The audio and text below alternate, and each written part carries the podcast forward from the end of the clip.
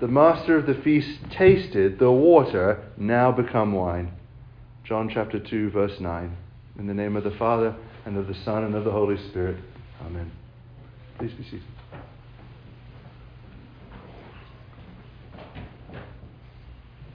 Everyone pays close attention to the first actions of a new leader.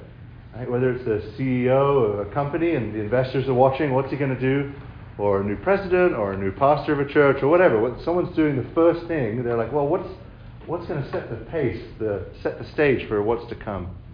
Just so with Jesus' uh, first public uh, miracle in his, his ministry, just recently begun after being anointed by the Holy Spirit at the baptism of John.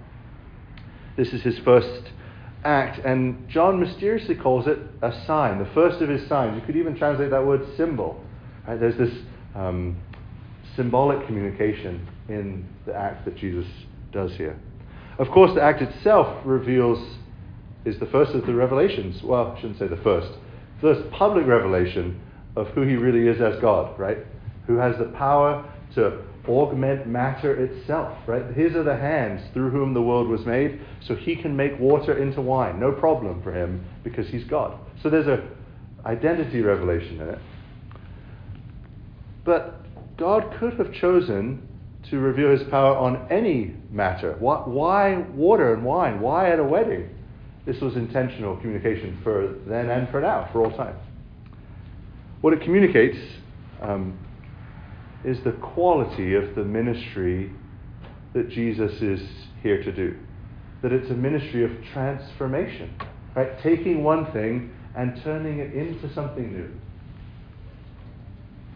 I think there's sort of two profound, profound um, realities that Jesus is, uh, will transform kind of in this symbolic communication. The first is did you notice how the Holy Spirit, speaking through St. John, sort of accented where the water came from. It was for the Jew, these stone jars for the Jewish rites of purification. Right, so right away we're, we're thinking, okay, Jewish rites of purification. This is the sort of daily symbol of the covenant of the law. Right, this um, a degree of moral purity attained through external actions that are so temporary. Think about what the writer to the Hebrews says. You know, if the blood of bulls could take away sins, you wouldn't have to do it year after year. But the whole nature of the old covenant was you had to do it all the time because it wasn't efficacious in itself. Right? You had to keep making the sacrifices. You had to keep washing your hands and washing your vessels and doing all these things, these external things, to create a momentary and temporary purity before God that wasn't transformative, that wasn't lasting. Jesus takes that water and he turns it into wine. Right? We can't hear wine without thinking of all the ways in, this, in which wine will present itself in the Gospels. When Jesus teaches about the, the new covenant, and he says it's like new wine in new wineskins. Right? That, I think, as readers of the Gospel, we, that connection is apparent. The wine that he would use as a symbol of his blood.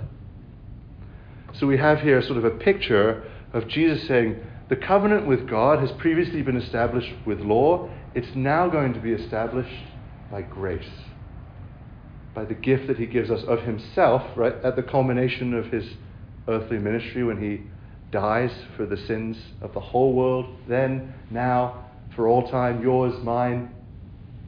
And that's the gospel, that it's now a free gift, that there's not this external washing, wash your hands, wash the vessels. It's no, sin has actually been taken care of once and for all through himself.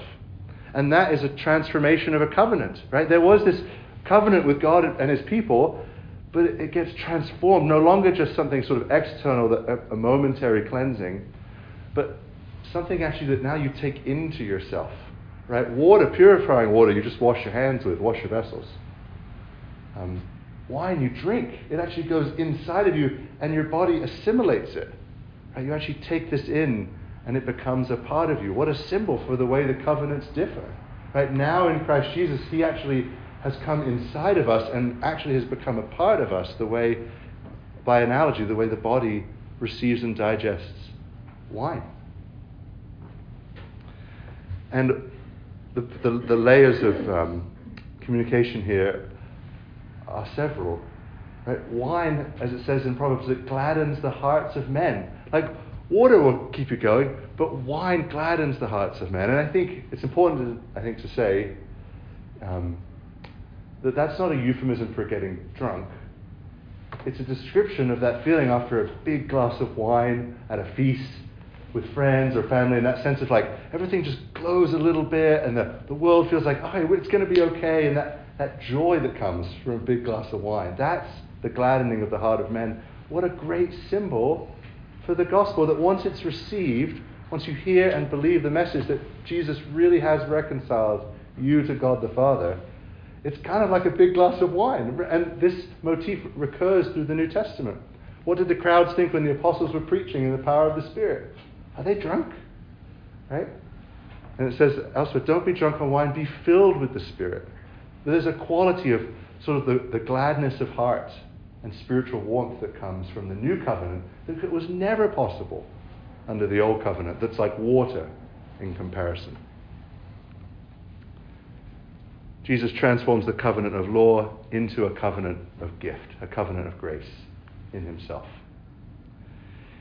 And in that covenant, he transforms sinners into saints.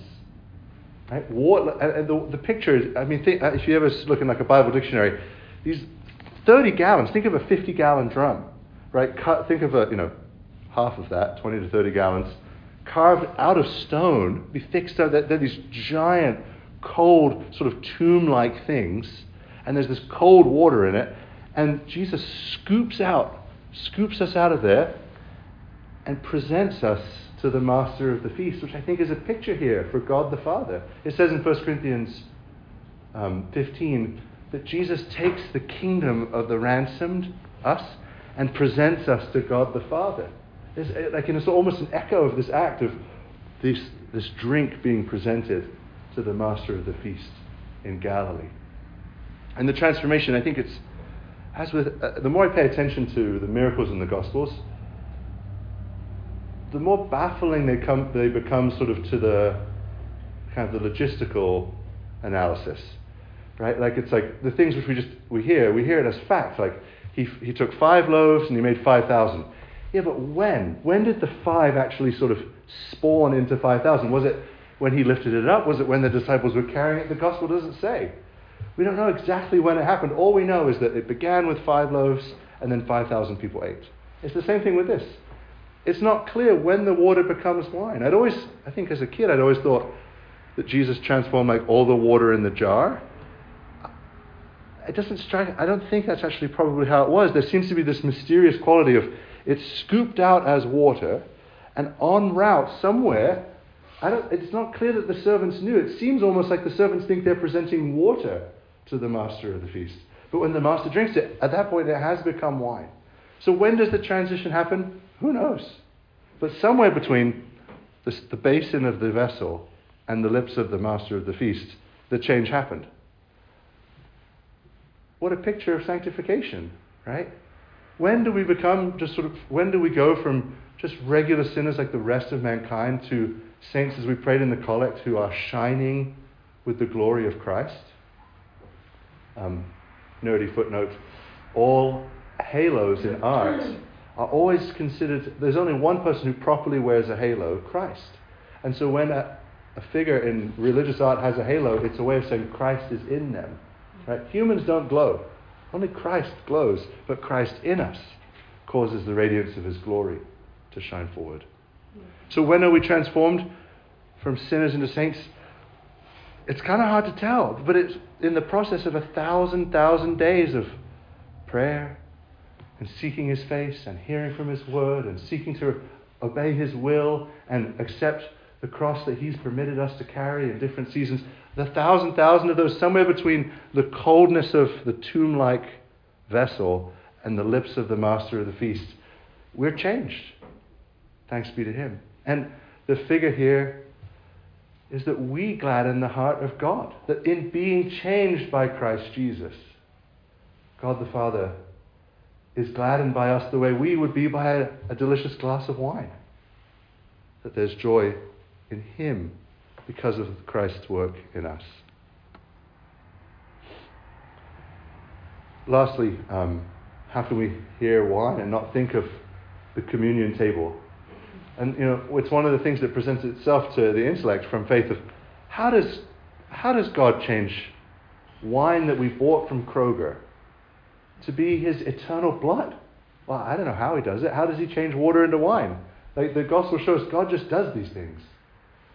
But he does do it. He changes Kroger wine, or he could change any wine, um, into, in a spiritual way, a way beyond sense, perceptible only by faith, into the actual blood of his son Jesus, which is actually the best wine, right?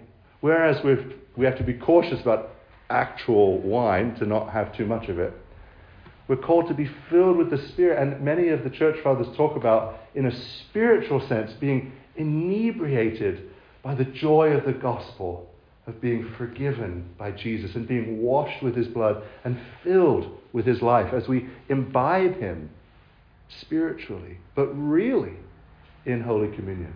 And, uh, and I think, I think St. Bernard is one who has a whole sermon about it. Like, it's like, um, be drunk on this spiritual wine. Let the influence of Jesus Christ Himself living in you through His own blood now being absorbed into your body and soul.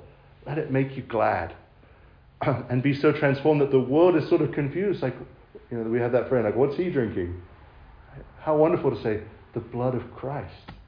That's why my life looks like this. Thanks be to God for the best wine of all, the blood of His Son.